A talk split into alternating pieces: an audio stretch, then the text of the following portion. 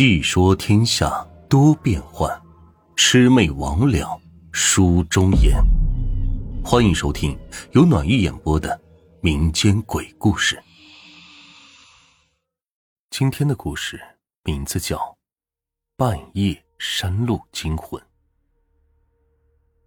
这件事发生在过年。过年的时候，大家都有个习惯，那就是串亲戚，我们家也不例外。过年那几天，东家请，西家请，然后又请东家，请西家，忙的是不亦乐乎。可今年正好是一个旺年，正好在同一天内有三家请我们，可谁家也不好推却，于是父母便让我一个人去赴他一个战友的饭局。那个时候我已经大四了，算个大人了。父亲的这个战友家住在隔壁村，离我们家大概有个五六里路的样子，全是乡村小路。不通车，这要去的话就只能走路。好在我一个小伙子也不在乎走那么几公里，便拎了年货就去了。其实这个叔叔我很熟，他的儿子和我一般大，关系也不错，放假什么的还经常在一起玩。去了之后也就把情况说了，叔叔也没说什么，把我招呼的很好，吃啊玩啊一样不落，还给了压岁钱。就这样到了晚上。吃了晚饭之后，都十一点过了。由于当时过年，大家吃的也晚，再加上喝酒什么的，一闹腾，这就更晚了。本来是安排当天不回去了，住一晚上，第二天白天再走。可我当时兴许是因为喝了酒，说什么也要走，还说了很多豪气的话，感觉是留不住我。叔叔便给我找了把手电筒，让我路上小心。我也就趁着酒劲儿，一路往家走。开始的那段路还没什么，大多也都是乡间小路，没什么可担心的。可过了这一段好走的路之后，便到了让人有点心悸的路段了。我简单介绍下这条路：从我们家到我父亲战友的家，这两头呢都是好路。靠近我们家这边，也就是我经常上中学会走的路，虽然比较僻静，但是好在路是水泥路，而且隔不了多久就会有几户人家。也就没什么好怕的，而靠近我爸爸战友那边家的那条路呢，主要是田间的小路，零星的有些村子什么的，而且一望老远也不怕。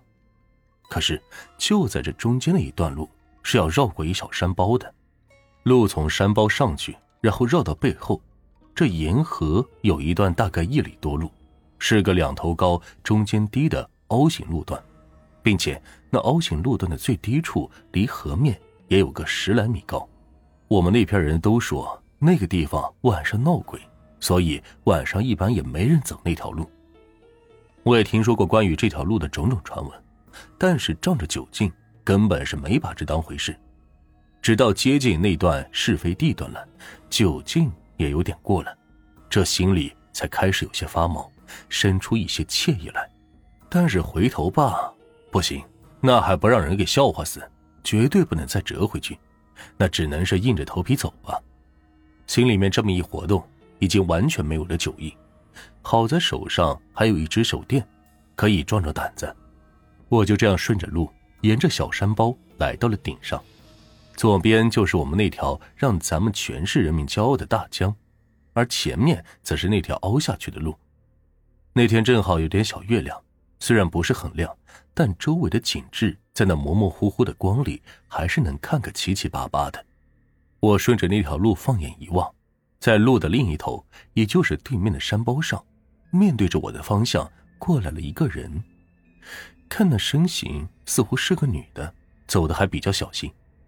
我一下子就有了胆了，心说：人家女的都不怕，我一个男的有什么好怕的？况且我还有手电筒呢。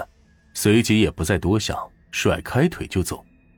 对面来的路离中间的那块凹地要近一点。那女的走得慢，我走得有点快，又有手电照路，很快呢，便在中间那最低的地段相遇了。我过去的方向是江，在我左边，右边是比较高的山包。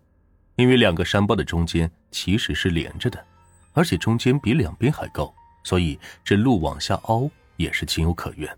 谁也不愿意去爬山呢。我一般走路都比较规矩，这规矩有两个意思：一是我不喜欢东看西看的，基本上就是看路；二是我基本上是靠右边走。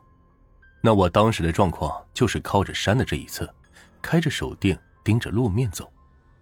用过手电的人应该知道，其实当你打开手电的时候，特别是手电光比较强的时候，你看着路面周围的东西，你是基本上看不见的，除非你是特别的去注意。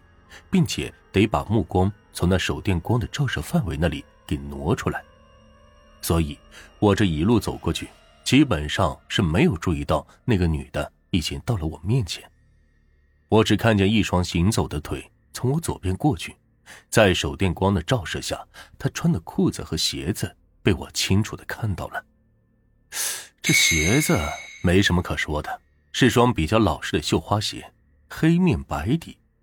绣的什么花没有看清楚，裤子，这裤子让我吓了一跳，因为有很多补丁，而且几乎是补丁罗补丁，连这裤子的本来面目也看不出来了。我当时还想呢，这哪儿的人呢？过年了还穿的这么破，而且还是个女的。可走了两步之后，就在电光火石之间，我突然反应过来，不对，这不是人。我的个天哪！我浑身的汗毛都立了起来，手脚发僵，心脏似乎一下子蹦到了嗓子眼儿这里，整个人有一种被人揪着的感觉。唯一的想法就是，快跑！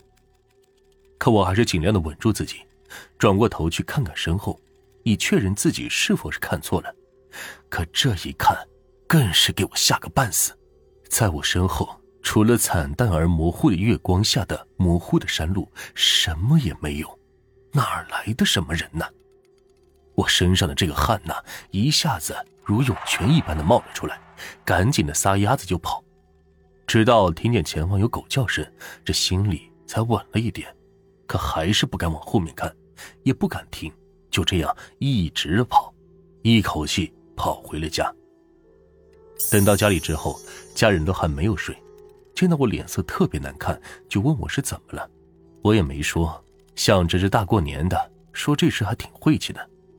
就这样，事情就这么过去了，后来也没有再提起过，直到今天把这儿说给大家听。说实话，我现在还感觉后背发凉呢。